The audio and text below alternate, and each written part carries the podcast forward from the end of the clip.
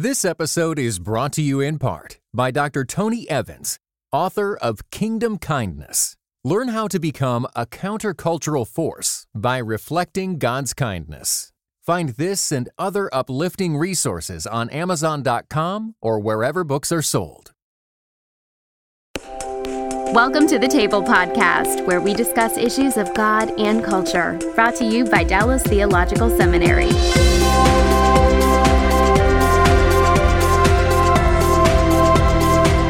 Welcome to the table where we discuss issues of God and culture. And today our subject is Christianity on the university campuses. And I have with me Matt Bennett, who is the founder of Christian Union. I'll let him explain what that ministry is in a minute. And Tim Adhikari, who d- directs the campus ministry at Princeton University. Um, a, a, campus that I have visited several times, uh, actually, several times for uh, Christian Union. And our goal in these podcasts is to kind of begin to discuss what the environment is for Christians uh, on university campuses across the country and discuss the nature of ministries on campuses there around the country as well. So, Matt, uh, thank you for joining us. And let me begin by asking you what is Christian Union? What does it seek to do? And, uh, and how are y'all doing? Well, thank you for asking and thanks for having me on the program. It's wonderful to see you again and to be in touch and to hear about what's going on with these podcasts. So, um, thanks for having us, and I'm excited to share a little bit about who we are and what's going on. So, um, so yeah, we um, Christian Union. Our focus as a ministry is Christian leadership development on a number of key uh, strategic university campuses, mostly in the Northeast. And uh, once I get talking on about it, I, I, really can't stop. So I have to warn you now. But um, I'm, I'm, a really good interrupter, so you're in good shape. okay, good. we're a great combination. It's um, yeah, we're really excited about what God is doing. Um, we have such a heart to see some of the most influential and, and secular campuses in this nation changed, and uh, our research has shown that um, about 50% of the most influential leaders in our country in government, business, education, media come from just eight schools, you know, the Ivy League schools. And I never knew that growing up in Texas. I grew up in Houston, Texas, and uh, Darrell and I actually went to kind of rival high schools near each other. And uh, but when I came up east for college, that became more plain to me, and, seeing how many alumni come from these schools. And I really noticed, and it really impacted me in a deep level, what a bad situation this was that schools that are so influential in our culture will at the same time also be very, very secular. And um, it seems to be more or less a train wreck that has been happening in our culture for many years. And God raised me up to help see if I could uh, be a part of seeing that changed. So, Tim, how to, to, explain how this works on the Princeton campus? Christian Union is there. What kind of uh, what kind of ministry opportunities do you create or have with with the with those who are attending the college? Yeah, um, we uh, yeah. So we're as Matt said a, a Christian leadership development ministry, and and and I use that language because it is very very. Uh, um, much not only a, a, niche, but I think it's a, a, a, leading edge of our ministry. I mean, we do many of the things that many campus ministries do as far as biblical impartation and and, and uh, one-on-one discipleship. But I really do think that that Christian leadership development piece is a. I feel like it's a technical term that we are really. Um, wanting to connect students to a specific mindset of discipleship, a specific mindset of what it means to be developed as a pupil under Christ. Um, we're giving them a different vision for the world. Uh, Christian Union is very much um, focused on transforming culture. That is the mission of our organization to develop Christian leaders to transform culture. And so when we bring students into our ministry through Bible courses, which is the centerpiece of our ministry, real top notch biblical impartation, exegetical book studies, uh, some real relevant topical studies, um, when we're developing and mentoring students in any of those various contexts, we are doing it with an end in mind.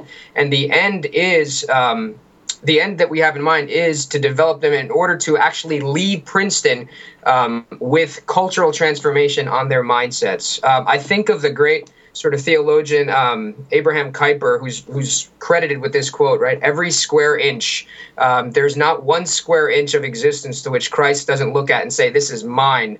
Um, and so, when I think of what we're doing on campus with Bible courses, with one-on-one discipleship, and then specifically with this leadership development thrust.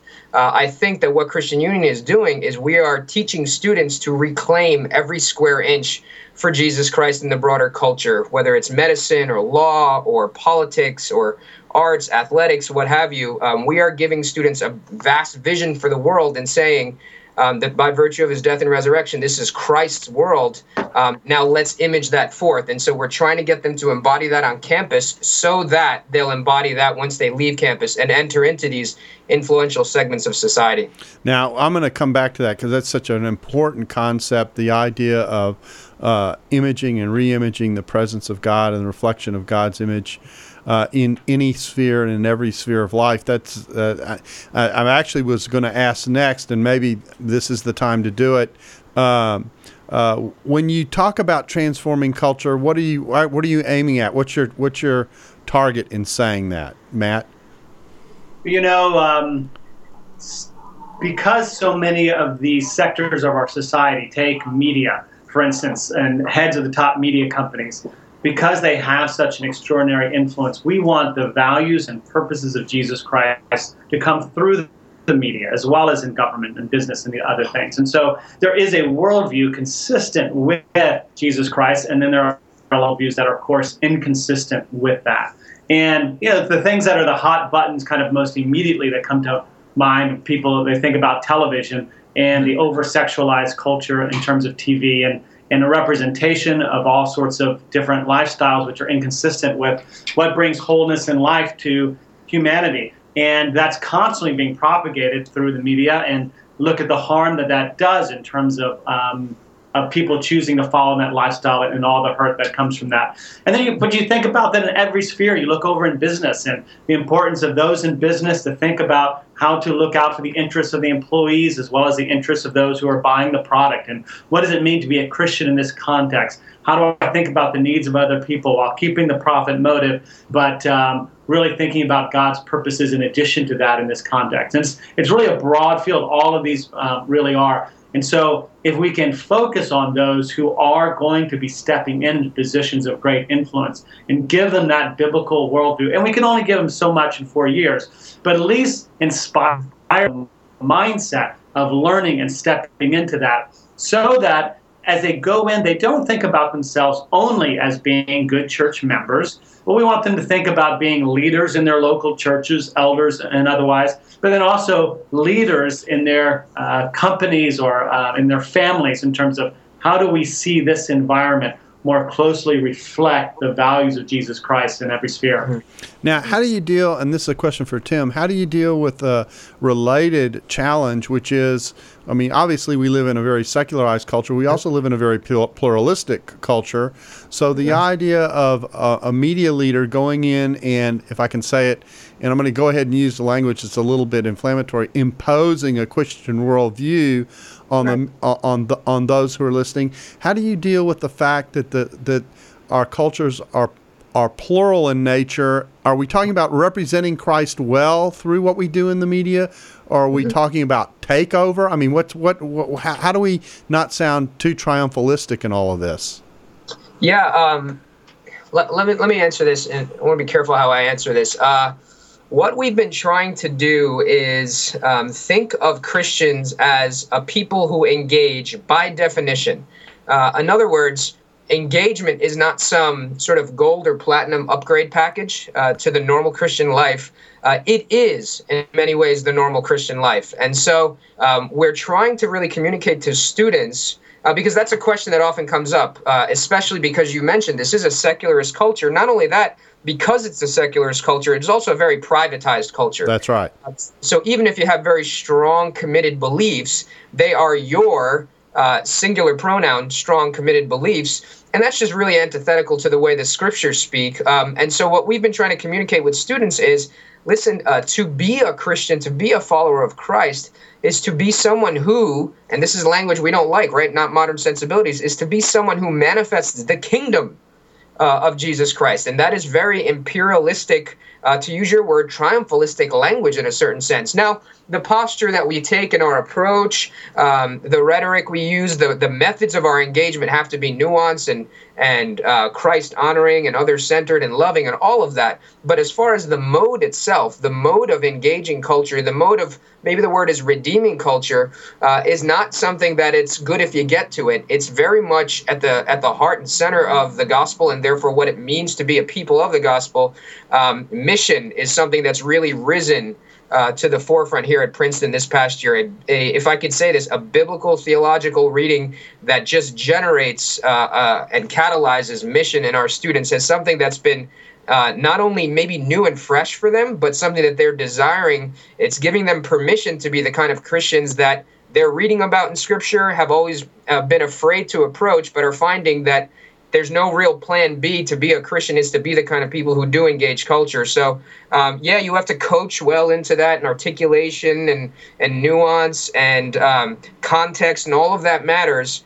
Um, but I think what's at the center is uh, the the the real high view of engagement that we have. It, it is a mind shift. When we talk about transforming culture, I don't want us to think that transforming culture is just something out there there's a fair amount of cultural transformation and mindset that needs to happen uh, with Christians, which I think Matt, from the very beginning of Christian Unions, has really set out to do is to really change minds and persuade uh, Christians and how they ought to think about God, His mission, and the world writ large. So, so we're talking about a form of of mm-hmm. advocacy and representation in which I like to use the picture of, you know, we're called to be ambassadors.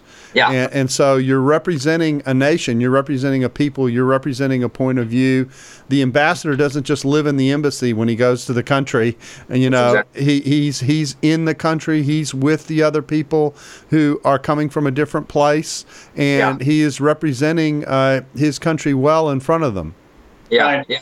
And you know, yeah. related to that, um, I think in some ways it seems like, unfortunately, we only have two ways of thinking about this as Christians either the imposition model, which I think is criticized by the media of Christians much more than it actually happens. But some ways, in some ways, it can be a Christian's mindset. Uh, it's either that or do nothing almost, and, and nothing is, is is too strong perhaps. But I feel like a, a lot of our cultural engagement mindset is is from the exilic period. We quote uh, Jeremiah during the time of the exile and that's our means of, of um, influencing culture. And it's not really a gospel oriented sort of mm-hmm. mode of um, influencing the culture, because when you see the actions of the apostles in the book of Acts, it's very much a more of an engaged um, uh, posture than what you see during the exile.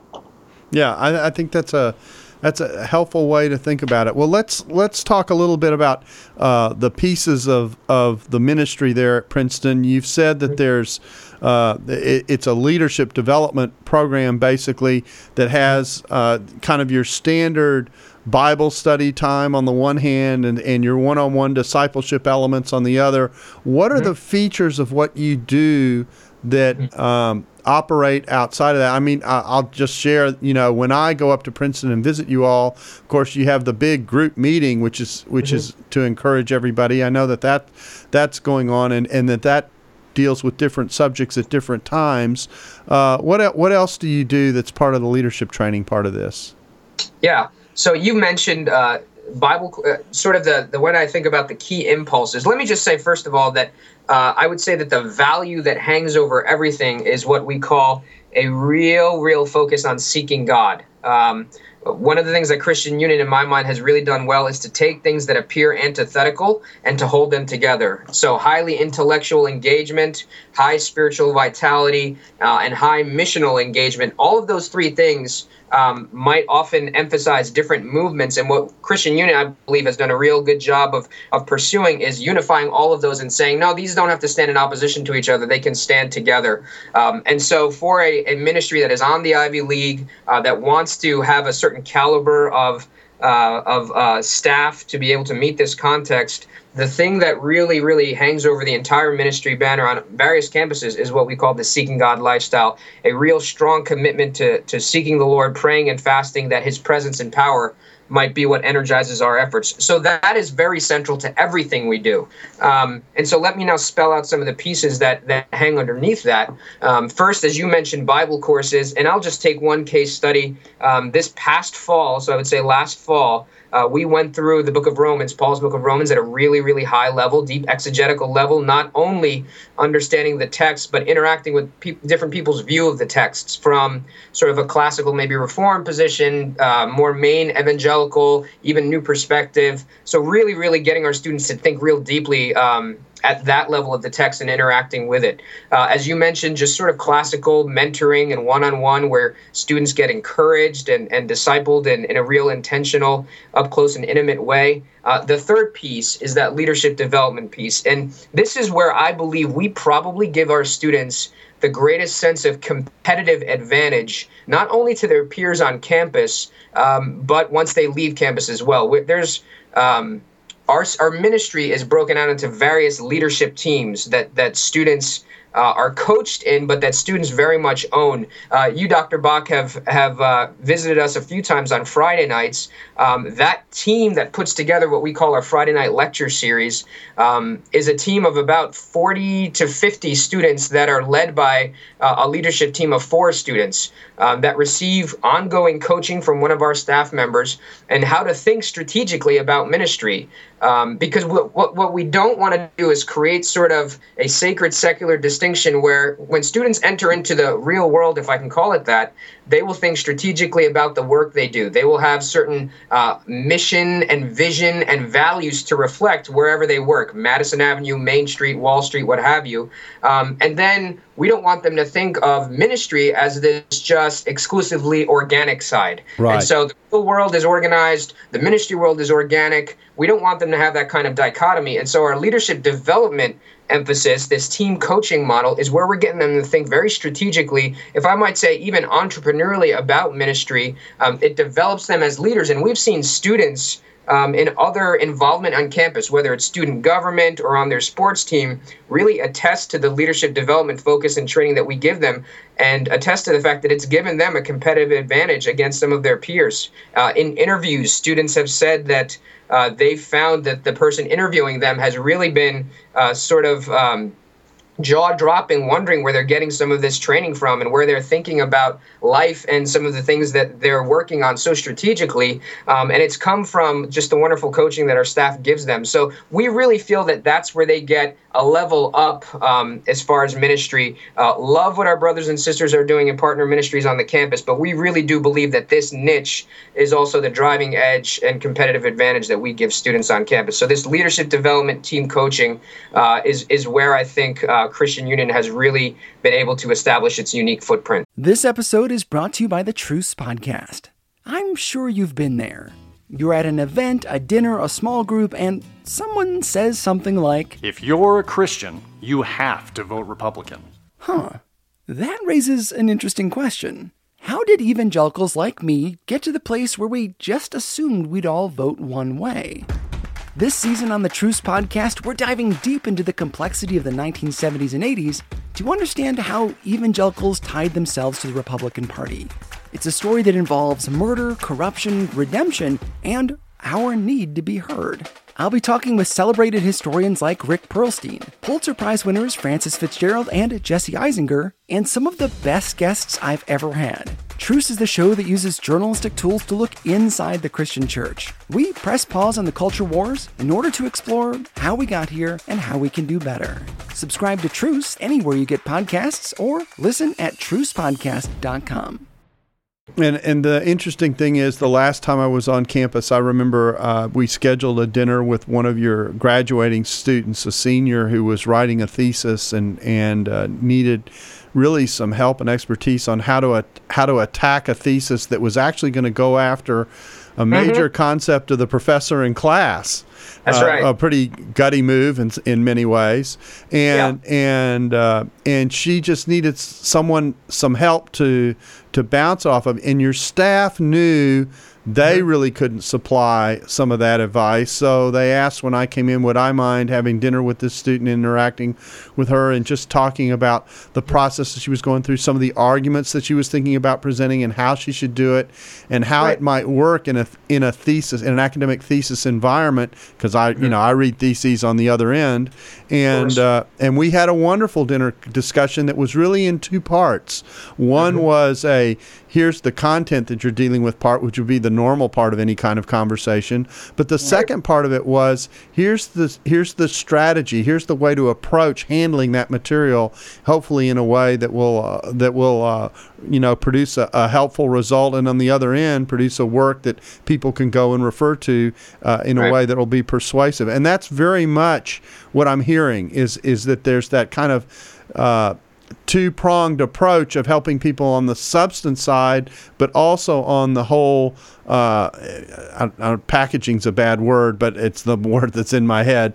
Uh, sure. A packaging way in terms of how to present it in a way in a, in a way that will be effective. Yeah, right. yeah, and as we think about on the campus too, in terms of uh, impacting the larger community, it is in the area of probably academics and in the social culture, which we think about it the most. You know, and if we feel like we can't help and coach the students to succeed in this area now, how will they succeed when they graduate, when life gets a lot more complex? So, being able to provide the content and the approach in their academic classes, and then also on the social scene on campus, where the hookup culture and um, binge drinking is such a problem. There are two main ways that we are helping them to be lights now, and hopefully uh, when they graduate. Okay, well, yeah. you, you you've made a great transition because that is actually where I was going next, and that is, what are the issues and the challenges that the the students who are a part of your ministry that you're ministering to that you feel like they face? And let me l- let's divide them up so that we can kind of discuss them in sequence. Let's talk first about the social pressures and yeah. and, and things in social life, which is one thing, and then come over and talk about the the intellectual challenges that come from saying, you know, I'm a Christian uh, on an Ivy League campus. So let's talk first about the social pressures. Uh, Tim, what what generally do students face, and how do you help them to face those challenges? Yeah, um, I, I, would argue that the social pressure at, at Princeton, anyway, um, is it may be the most um, yeah, it might it may be the most formidable uh, challenge that we have in the sense that yeah, there's intense academic and intellectual pressure, but the social pressure, both in as far as elitism and then as far as immorality, uh, those two are huge. There's this sort of um, if I can land it in actually the time and space and and uh, uh, of space of Princeton. Um, there's this street, Prospect Street, where uh, all of Princeton, nearly all of Princeton's social life is located. Um, and I and I'd say that what's on that street is a set of what's known as the eating clubs, which are part, if I could think of it this way, they're part dining hall, part uh, fraternities and sororities, and part country club. Um, so, so think about all of those and mash them together, and you have eating club. There, um, there is everything that you would expect on um, sort of the you know the biggest when you look at a, a list a national list of biggest party schools uh, a lot of the stuff that happens in those schools are happening at these eating clubs uh, particularly um, the hookup culture and sort of just a licentious uh, view of relationships and sexuality uh, that is very very much alive and well at princeton um, and um, I think if not kept in check, it would it would rise to new levels. Um, one of the one of the um, sort of data points that I use for that is last year um, at Princeton, there was a student group on campus that was looking to bring in um, an initiative which has found its way on many other campuses across the country. It's known as Sex Week. Mm-hmm. Uh, and it's usually pitched as uh, advocate. Uh, it's usually pitched as education, conversation, but what it really what it winds up being is advocacy um, in the worst sense of the word. Not only is it something that's unbecoming of the Princetonian context, but obviously a gospel context. And we're talking about a student group bringing in um, uh, porn stars. And if I just mentioned some of the titles of the of the talks that they were conceiving, it's just it, you'd be horrified by it. And so um, that is something that I really think would have gained steam here at Princeton, if not for uh, the engagement, the direct engagement from some of the ministry staff and students here on campus, where we gathered together to mobilize first in prayer and fasting, um, really advocated with all the different ministries, and then even went outside of just the uh, Christian circles here to uh, other circles of student life and student groups that would be sympathetic to the cause. Um, and um, by God's grace, near the end, uh, there was no sex week to speak of. It stopped, it didn't land on campus, but it would have. And not only would it have landed here this year, uh, but if you know anything about Princeton, it lands on a calendar this year and it's been institutionalized for many years to come. And so uh, that just gives you a window into how live the social pressure, not just to party, not just to climb the ranks of some social hierarchy, but to actually get really licentious, how how real and powerful it actually is here on campus. You know, the, uh, when I hear the eating clubs, the New Testament person in me comes out, and I think about the Greek symposia that uh, uh-huh. uh, used to happen in the first century, and that really, and and some of the elements of of mystery religion that feed into fraternities and sororities and that kind of thing. There really is. People aren't aware of how deep some of the roots are for some mm-hmm. of the mm-hmm. cultural features that we do see on a university campus, and how long they've been around culturally in one form or another. Right, right. And in order to, to penetrate any sense, because truth be told, we have never shied away from having our students be a part of the social scene uh, for the redemption of the social scene, but it requires a lot of nuance, a lot of care, thoughtfulness, teaching, and coaching um, in order to be a part of it and to seek its redemption while not practicing in the very things that we're looking to engage and oppose. Okay, now the social part of this is something that I think is part of the life of most campuses around the country in one way or another. But there is a particular problem that, that I think uh, populates uh, your Ivy League schools and some of your top schools around the country, not just Ivy League, and that's the elitism that you mentioned, and that manifests itself in in some ways in a more subtle way. The social pressures are kind of frontal; they're in your face. You're not gonna you're not gonna miss them, but the elitism can be uh, a kind of more subtle. Uh, yeah. kind of pressure. Uh, talk about that a little bit and what and how that shows itself, uh, and and what kinds of pressures are we talking about for students? Yeah, yeah, um, and Matt can certainly add to this, having been here for so long. But the social pressure is overwhelming. Um, we've seen students uh, go into depression because they didn't get into the particular eating club that they wanted to. Eating clubs is sort of makes it sound like we're flattening all of them. There is a hierarchy amongst even those eating clubs. There is an elite among the elite, uh, and we've seen students go into um, severe depressions. It's really affected their walk uh, with the Lord. It's affected their academic studies. It really spills over into all aspects of life. Um, because if it's not just where they fit into Princeton, but think of life after Princeton when they're at a reunion years from now, or whether they're meeting sort of alumni on the job, um, they not only say, "Oh, I was at Princeton," but then the next part of the conversation is, "Hey, which club were you in?" And and based upon the answer you give, uh, you get stuck into one sort of category or another, and so all of that uh, students really inaugurate when it's time to uh, bicker. That's the process. Think about it as pledging or rushing. Mm-hmm. When it's time bicker process, you really see an intensity amongst the students, an extreme panic. Uh, the night before, when they're waiting to hear the decisions of whether or not they got in, I mean, students are uh, in a frenzy, like as if they're waiting for their MCAT score or to find out if they got into the med school that they wanted to. Um, so it is very, in every sense, an idol. It is in very every sense an idol that must be challenged, and we do that the way we do every form of idolatry. We hold every thought captive. We teach the scriptures. We teach the very character and nature of Christ.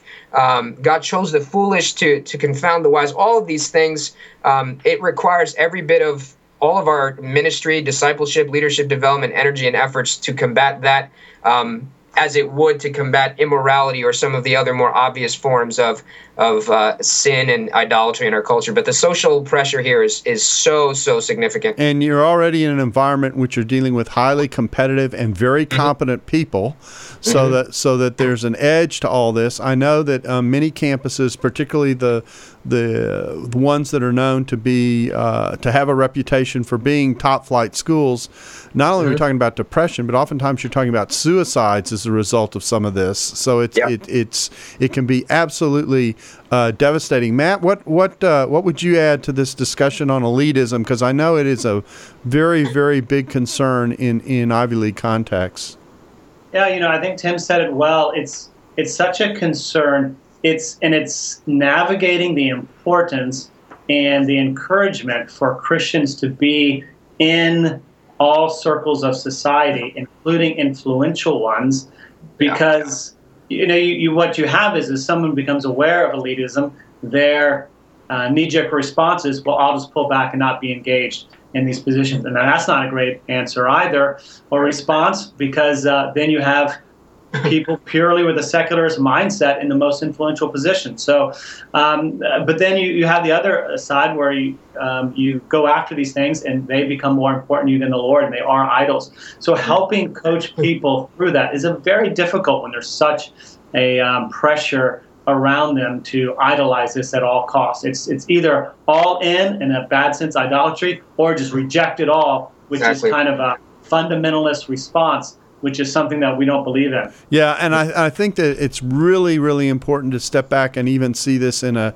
in a cultural context in, in our own society. I often am engaged in conversations with people about where evangelicalism is, and I say, when we went through the fundamentalist modernist controversy of what is now over a century ago, and mm-hmm. and and and in effect, evangelical Bible believing Christians had to rebuild their social structure. They were they were right. out of the universities. They were they were out of the ma- major role in the denominations.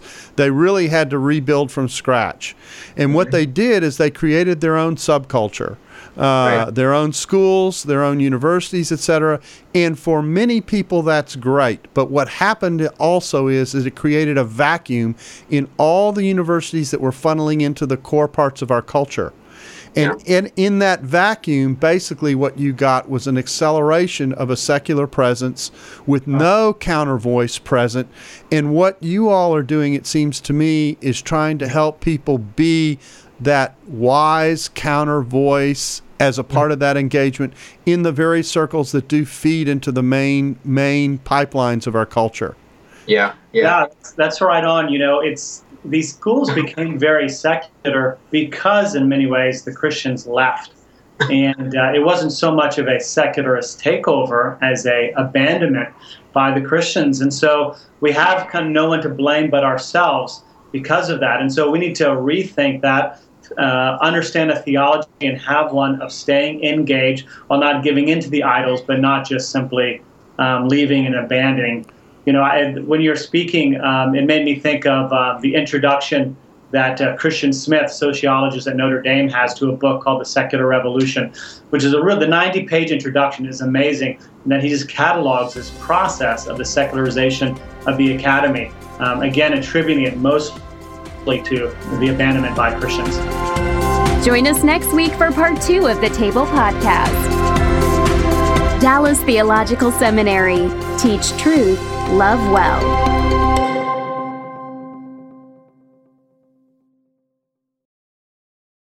This episode was brought to you in part by the Lord of Spirits podcast. Many Christians yearn to break free of the influence of secular materialism and to understand the union of the seen and unseen worlds as made by God. What is the spiritual world like? Tune in wherever you get your podcasts.